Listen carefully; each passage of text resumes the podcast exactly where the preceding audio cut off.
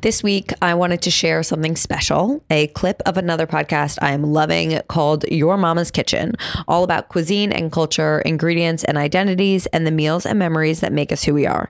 Every week, host Michele Norris talks to guests like Michelle Obama, Matthew McConaughey, José Andrés, and more. Together, they explore the complexities of family life and how their earliest culinary experiences helped shape their personal and professional lives. And of course, each guest shares a recipe for a favorite dish from their youth so you can taste a bit of their story. In this episode, author Glennon Doyle and retired U.S. soccer player Abby Wambach, who has drastically different upbringings around the kitchen and food, share how they've nonetheless found middle ground in their marriage. Abby shares her mama's hearty pasta for thousands recipe, a beautiful melange of pizza, pasta, and lasagna. Okay, here comes the episode. You can find more Your Mama's Kitchen on Audible Original Podcast anywhere you listen. It's Michele Norris, and I'd like to let listeners know that today's episode includes discussions about eating disorders and addiction. Please take care while listening. Thanks so much.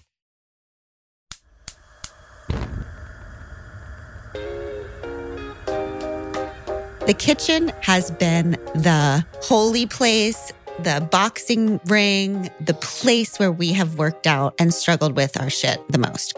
Because food symbolizes everything it's nourishment, it's punishment, it's whether you trust your body and the world and each other enough, it all gets played out right at the counter in the sink. Welcome to Your Mama's Kitchen, the podcast that explores how we're shaped as adults by the kitchens we grew up in as kids. I'm Michele Norris. The kitchen is the emotional heartbeat of our homes. So many important things happen there meals, memories, laughter, and sometimes tough stuff. All of it simmers inside us forever and shapes who we become in interesting and sometimes surprising ways. Today's episode is about finding common ground in that sacred space called the kitchen. When people come together under one roof, they have to learn how to share space in the bedroom, in the bathroom, in the closet, and yes, in the kitchen, where we learn quite a lot about our partners in life, their habits, their power dynamics, even their attitudes around food that were carried over from childhood building a shared kitchen is difficult, especially if partners grew up with very different ideas and experiences around food. Today, we hear from a happily married couple who figured out how to make all that work Glennon Doyle and Abby Wambach. Abby is a retired professional star soccer player, an icon, six time winner of the U.S. Soccer Athlete of the Year, two time Olympic gold medalist, and a standout player on the U.S. women's national soccer team. Glennon is an outspoken blogger, author, and activist with multiple books on the New York Times bestseller list, including Untamed and Love Warrior. The couple married in 2017, and both have been very public about past addictions and struggles with food. They now co parent Glennon's three children from her previous marriage in their sunny Southern California home. You can hear how symbiotic Abby and Glennon are. There's this playful intimacy in the way they finish each other's sentences and operate almost like a cohesive unit. But you might be surprised to hear about how different their lives were growing up in very different households. Their mama's respective kitchens could not have been more different. What did you absorb from them? Eat everything. Eat nothing. The first voice you heard is Abby. The second is Glennon. Oh my goodness. Literally. totally opposite messages. Abby and Glennon, I am so glad that you're with us. I have been eagerly waiting for this conversation. Oh, us too. You're just one of our favorite people.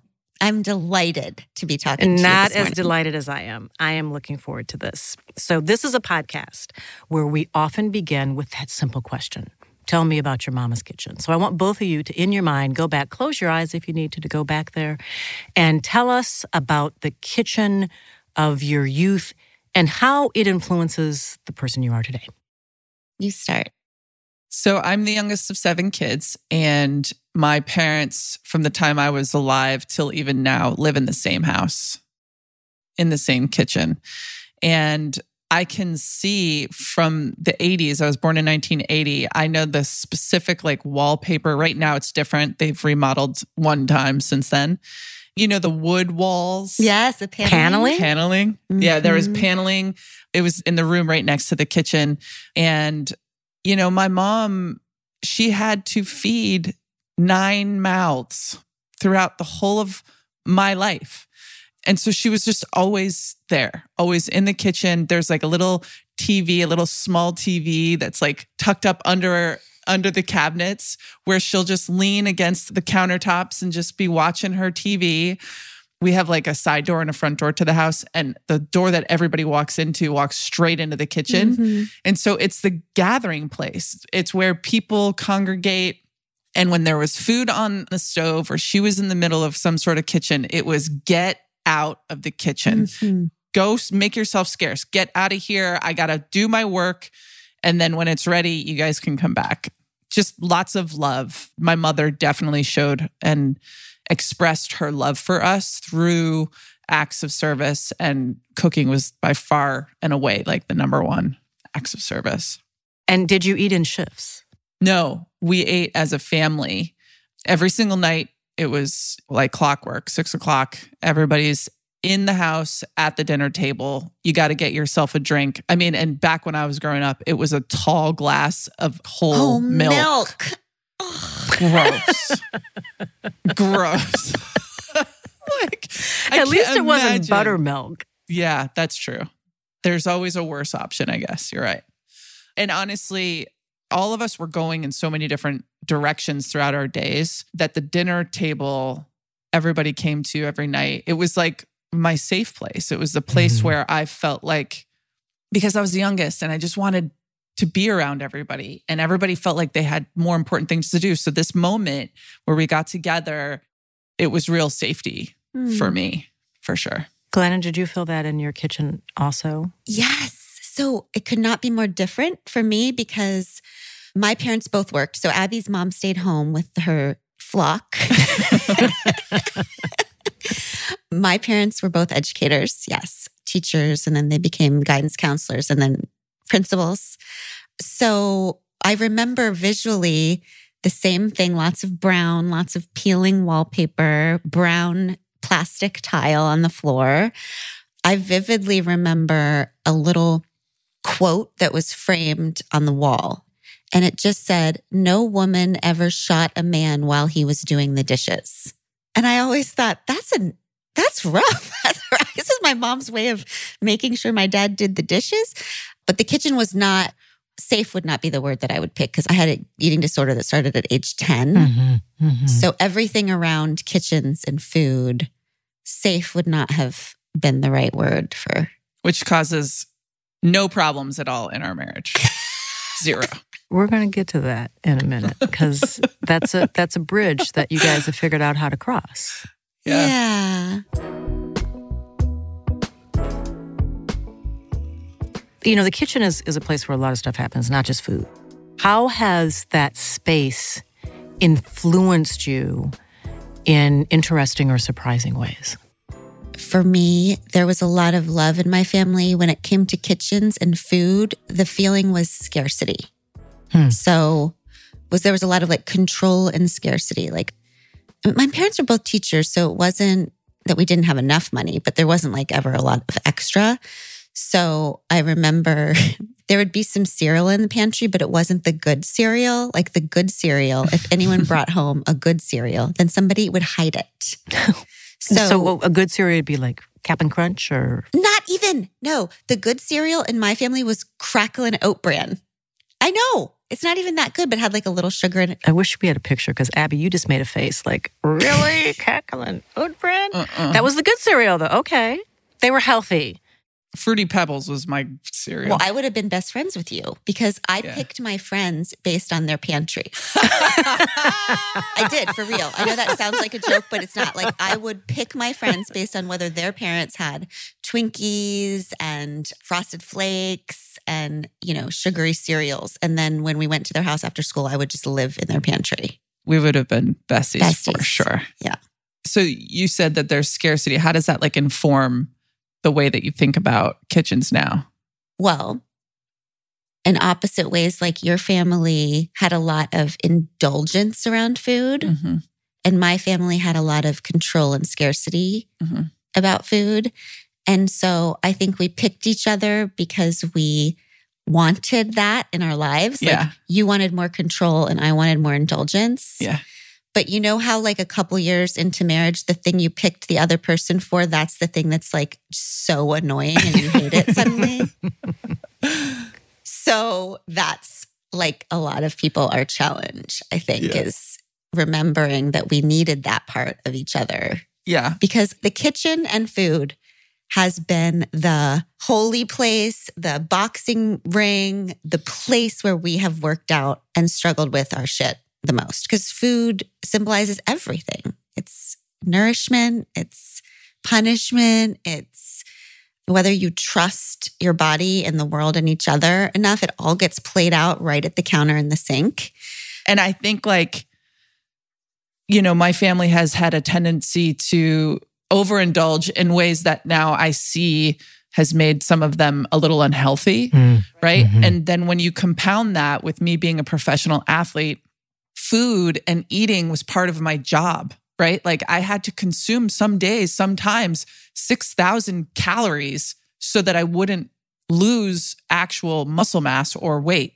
To maintain a weight, I would have to eat what I expended that day. Right. And so when Glennon and I met, it was like soon after I retired and I wanted to like figure out a normal way of being. So that's why it was very enticing that there was a I was like, oh, I've got this, girl. You just don't eat. So she had the control that you were looking for.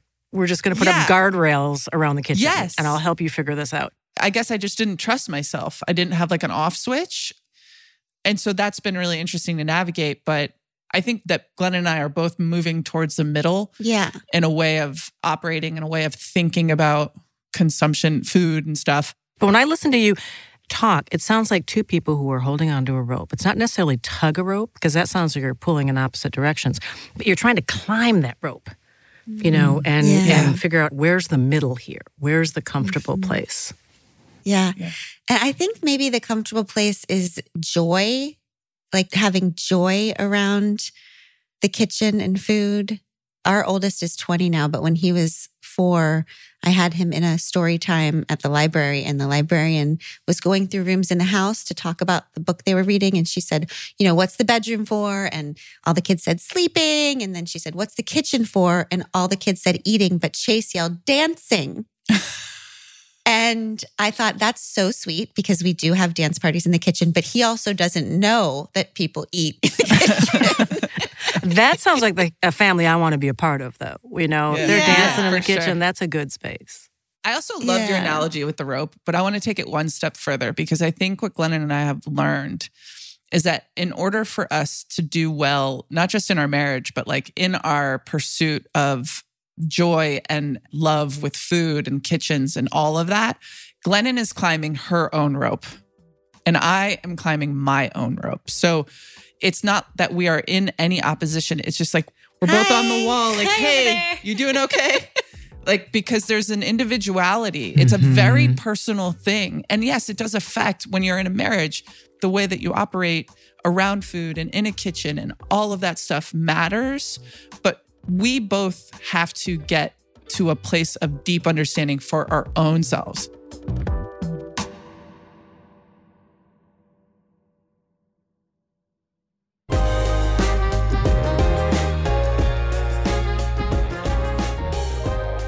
It feels like both women are on the way to figuring this out. They understand the key to building a strong bond is trust, but trust is earned. And when two strong personalities come together, two women who are used to running things on their own, conflicts around control are unavoidable. Abby was probably resting in the middle of the day, which just to me is just an aggression. It's an act of just. Wait, you, you have something against naps?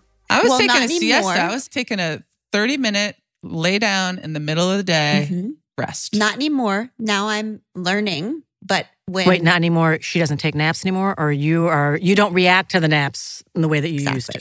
I'm committed to Right. I join her in the naps. But I was raised by a football coach. Okay.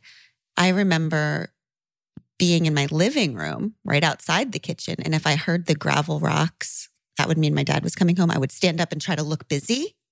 So, like, my brain might know resting is important to be a human, but my body thinks if I sit down, this whole shit's going to fall apart. So, when my partner would rest in the middle of the day, my mind might say, that's okay. People can rest. But my body was throwing dishes around, like trying, oh, trying to, oh, to wake her up. As, yes. I would be like pushing dishes around the kitchen, like making a, as much noise as possible. She would turn to me and say, Are you having a fight with me without me? And I would say, Yes, that's what I'm doing in my mind. I'm having a fight with you without you, and I am winning. I said something to her one day, like, Don't you have things to do? We have like a whole list to do. How are you going to get it done? And she said something like, You know, when you don't trust me, when you try to control me, it it tells me that you don't trust me. And that really hurts me because I trust you deeply. And I think that conversation was the first time I started. Yeah, I started Mind thinking about, blown, oh, right? I don't trust you. I mean, if it makes you feel any better, I don't trust myself either, which is why I'm constantly controlling myself. But we only do control things we don't trust. So that really completely relates to food with me. When I'm making rules for myself about food or staying out of the kitchen because I can't trust myself around food, that means I don't trust my body to want what it wants, eat what it needs, stop when it's ready.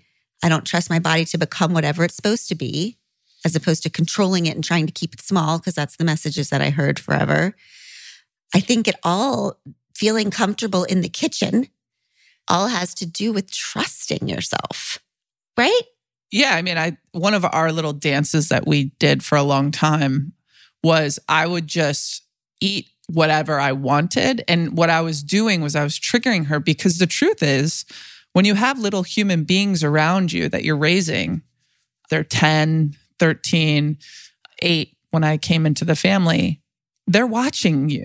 Mm-hmm. They're watching Kids are just everything. they're like stalking you basically. They're little stalkers. They're just they like looking at everything that you do. And that's in some ways more important than anything you can say to a child. It's like showing them how you live. And that was a conversation we had early on that was really important for me that my behaviors matter. So you said something interesting. You said that you had young people who were watching you and you had to be careful about how you order your steps because you know they're absorbing everything they see and hear. You were once young people who were watching your mamas in the kitchen. What did you absorb from them? Eat everything. eat nothing. Oh my goodness.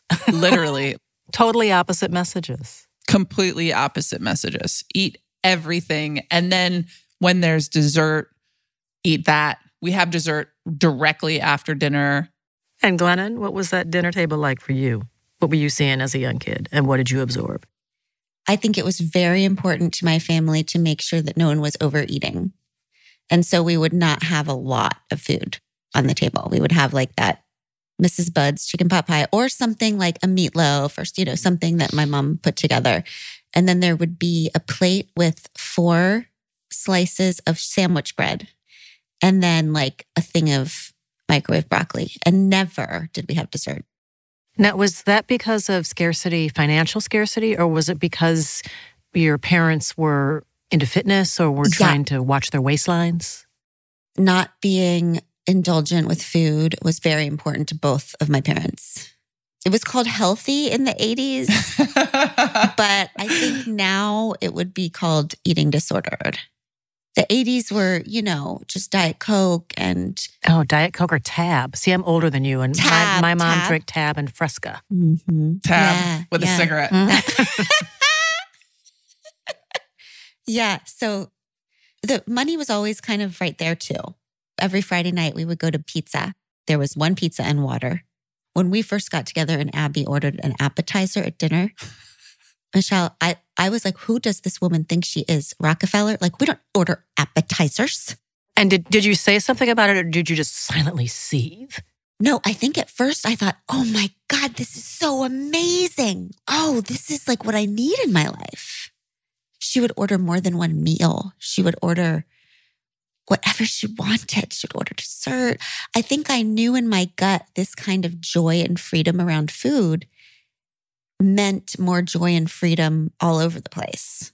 And that is what Abby has brought to my life. So I think that I knew exactly what I needed to be a more full human being and experience life more beautifully than I was before. It just doesn't come without challenges. You know, we always think like the way that most of us become freer is to break whatever rule our parents told us around whatever it is, like mm-hmm. money, food. Yeah, I just got to a point in my recovery where I've actually gained a bunch of weight. And that is so good and also so terrifying because my little self is breaking a rule mm-hmm. from mm-hmm. my kitchen. And nobody made that rule maliciously. It's just like every generation hopefully gets a little bit freer. So tell me about the kitchen that you have created in your mm. family now. What's important in terms of what you do in the kitchen, what you serve in the kitchen. And when you moved from Florida to California, you had a clean mm-hmm. slate. You had a chance to design the kitchen of your dreams. What did it look like mm-hmm. and what mm-hmm. happens there? Yeah, so we're in a little beach town. And so when you walk upstairs, there's windows all across the wall that you walk up and see the ocean. And then in the kitchen, it's very open. There's a big island. You know, first thing in the morning, there's a couple teenagers who are trying to avoid eye contact with us because we are very peppy in the morning and they are not. So they become more peppy as the day goes on, but they are usually rummaging through the fridge. They make bagels, they make smoothies, they get fruit, they get cereal. It's one of my favorite things to just sit there and get work done just sitting there while Glennon or somebody else is in the kitchen making some food or vice versa. Glennon will often, because we have this open concept on the top floor, we've got the kitchen that separates the living room with a dining room table, long table. People are watching TV. Friends, you know, the show Friends is always on in the background when we have our teenagers home. They're watching Friends? They are. What, how weird is that? That it's it's like we'll never outrun that show. No, it's her comfort show. And then she'll stop it and point out things that she's like, I cannot believe you all were like, there's things in that show. It's wonderful. And there's also some things that are so problematic. Problematic. Yeah. And Tish can't believe it. And she's like, You guys were laughing to this. Like, it's hard to explain. Yeah. And there's always music. One thing that Abby does whenever we're like missed each other all day is that she will turn on music, you know, when the five o'clock or whatever, when the house is kind of starting to slow down and everybody's coming upstairs from their homework and dinner's starting. And she'll stop me and like make me dance with her. To what kind of music? What are you playing? It's usually like, I mean, we're good lesbians, Michele. So it's usually like the Indigo Girls or Brandy Carlisle or it's everything you would expect. but yeah, that's always, it's a moment that I always get annoyed at first because I feel like she's trying to get me out of my head and I feel annoyed for a second and then I feel totally sunk in. And she helps me just let go of the day and be home now with her and the kids and and that's always a kitchen moment. So you have this interesting style of parenting and I love the way you described it because with the kid's father, he's active in your life and you say that it's almost like you parent like a braid. Yeah. And I loved that because I can visualize that. This these sort of three strands coming together. Um, and Craig lives a block from us, so he's in our kitchen all the time. Yeah. All the yeah. time. Oh, he yeah. lives just around the corner. Well, that's convenient. That makes that braid easy to maintain. Yeah. Really, Michele, we have said that wherever the kids are, because we don't really have like a custody, we just decide together what where they're going to be based on everyone's schedule. But they really are wherever the snacks are better that week. It's true. Like wherever the kids are where the snacks are better. Yeah, because we're so close that they just run back and forth. So if we've just gone to Costco, like they're with us, and if they're not with us, you can bet that Craig just did a run.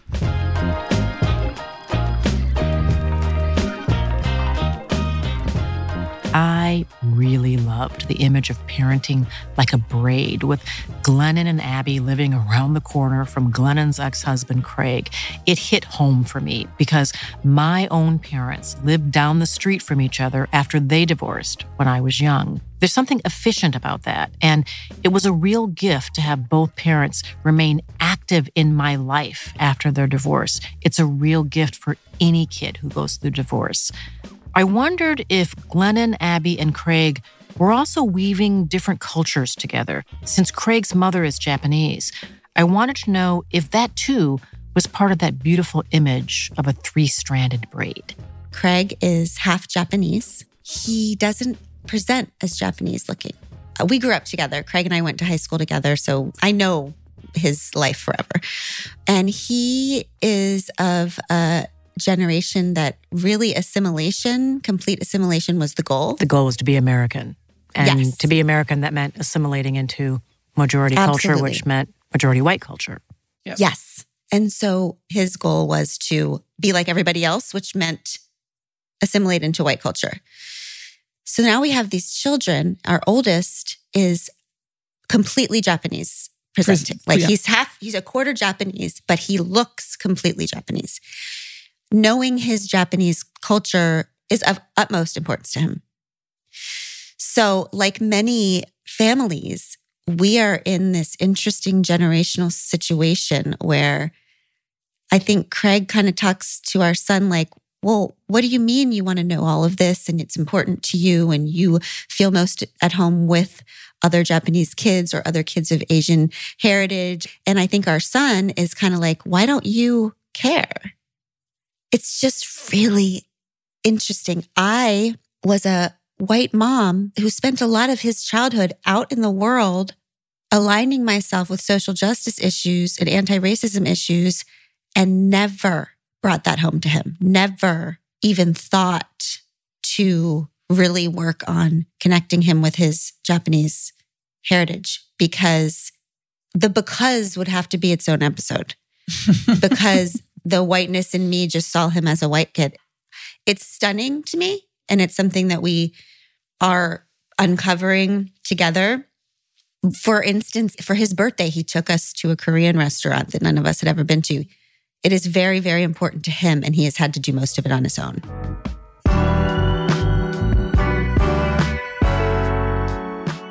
Adults are supposed to be guides and role models for kids. But here's the thing about parenthood sometimes the kids teach the parents important lessons, and that extends into adulthood as relationships evolve between grown-ups and their aging parents.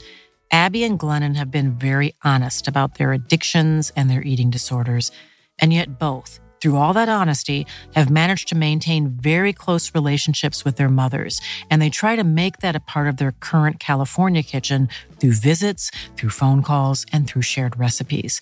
Keep listening because Abby has a treat for us.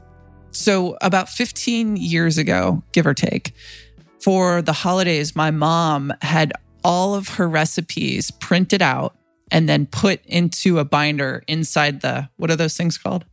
The plastic The, sleeve. the plastic sleeve. Yeah.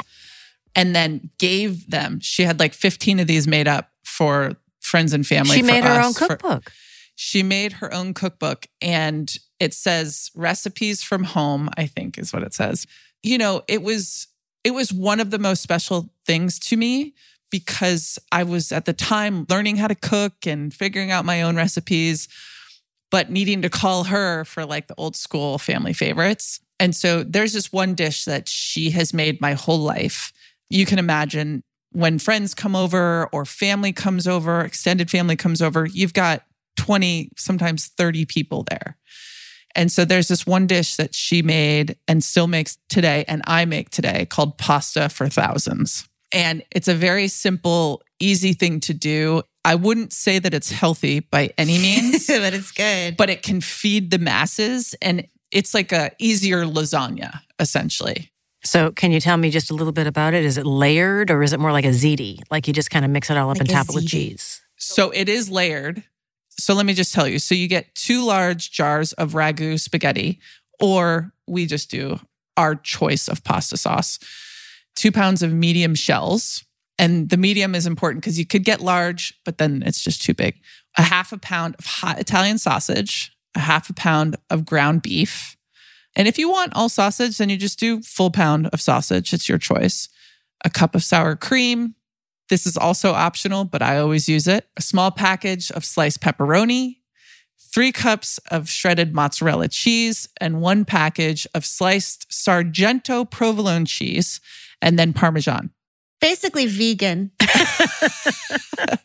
Yeah. You would have to perhaps have a vegan option if you Yeah. had some vegan guests at the table. And essentially, you just cook the meat, you cook the shells, and then you put the sauce in a pan. You add the meat, you let it simmer for 10 minutes so you get the meat and the sauce like all together. And then a huge, like a nine by 12, or like you go to the store, you can even double this recipe. Go to the store and get those one, oh, the, big foil huge, like tins. the big foil mm-hmm. tins, and you just start layering it. So you put a cup of sauce on the bottom, then you put half of the shells in pan. You cover that with the sauce, and then you put the provolone cheese. And it's important to get the Sargento because Sargento has thicker provolone slices at the store. Mm, that's why. Yeah, and it, you layer the provolone on top. Not shredded, flat provolone. Yes, flat deli, the Mhm. deli slices. Then you get the pepperoni on the top of the provolone. Then you sprinkle it with a bunch of Parmesan cheese. Wait, where did the sour cream come in? Just you wait. Just you wait. And then uh, you get the Parmesan and then half of the mozzarella. And then you dot it with sour cream. Oh, okay. All right. I was waiting for the sour cream. Yeah, you add the remaining shells. Then you put some more Parmesan cheese and mozzarella. And then you cover with the remaining sauce. And then you bake it. And then right at the end, you put more mozzarella. It's amazing. I've sent you the recipe. so you can add it to your. Okay. I'm going to, you know, I sometimes have to cook for 20, 30 people. I'm adding this There to the go. repertoire. I'm telling you. And by the way, it's better the next day. It is. So you serve it, people love it because it's basically like a piece of pizza in your face, like without eating. well, like it's the sl- pizza, it's spaghetti, it's lasagna, it's all of it. Yeah.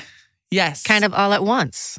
Yeah. Mhm. And it's so, it's lovely. kids love it too. Yeah. It's easy to make. And then also it keeps really well. And so, like, on days on days on end, you could just be going back to that well for lunch and it tastes just as good. And you know what's really better. sweet? Sometimes she'll call her mom in the middle of making something. Every time. And she acts like she doesn't know something. she's like, she's like, I need to call my mom and ask her if this, but it's right there in the recipe. And it's so sweet because they like act this thing out. Nana pretends that Abby doesn't know it. Abby pretends that she needs to know it.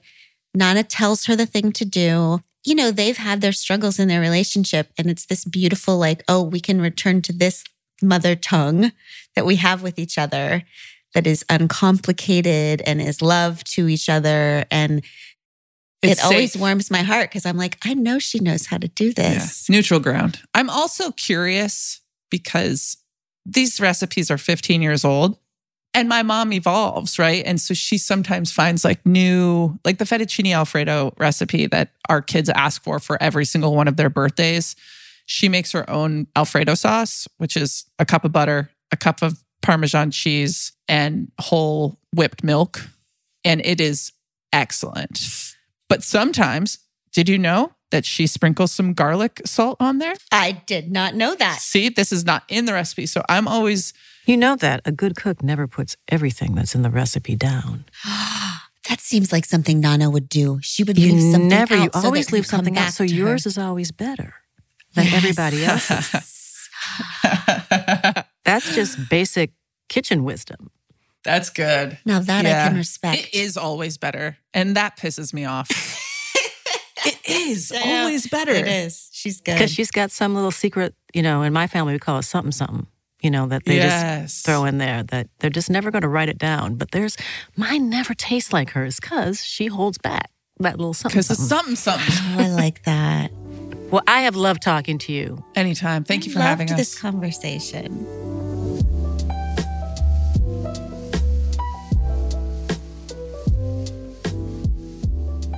I had so much fun talking to Glennon and Abby and hearing about their beautiful life together. I learned so much about how they've perfected the art of meeting in the middle, how it should never feel like a tug of war, but actually two separate people climbing their own rope in their own way, at their own pace, on the same mountain. Now, don't forget to check out Abby's mom's recipe for pasta for thousands on our website at yourmamaskitchen.com or you can find it on my Instagram page. That way, you can cook up a comforting meal that can feed your entire house and maybe your entire neighborhood. I mean, the recipe does say pasta for thousands, so it's food for a crowd.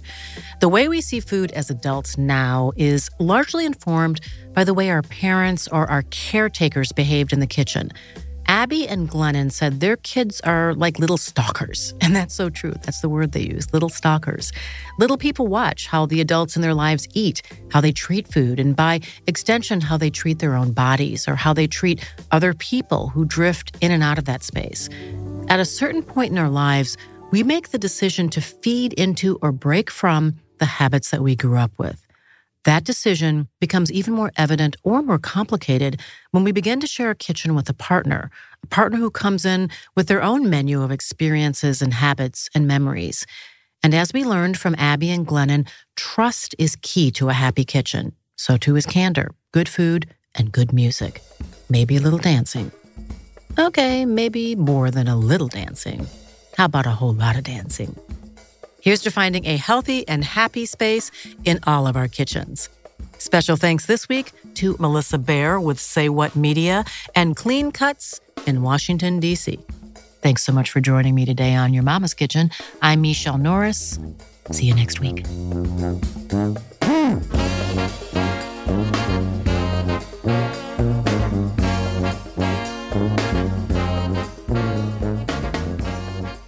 This has been a Higher Ground and Audible original, produced by Higher Ground Studios. Producers for Your Mama's Kitchen are Natalie Wren and Sonia Tun. Sound design and engineering from Andrew Eapen and Roy Baum. Production support from Angel Carreras and Julia Murray. Higher Ground Audio's editorial assistants are Jenna Levin and Camila Thurdicus. Executive producers for Higher Ground are Nick White, Mukta Mohan, Dan Fierman, and Michele Norris. Executive producers for Audible are Zola Mashariki, Nick D'Angelo, and Ann Heppermann. The show's closing song is 504 by the Soul Rebels. Special thanks to Joe Paulson, Melissa Bear, and Angela Peluso. Head of Audible Studios, Zola Mashariki. Chief Content Officer, Rachel Ghiazza. Copyright 2023 by Higher Ground Audio, LLC. Sound recording copyright 2023 by Higher Ground Audio, LLC.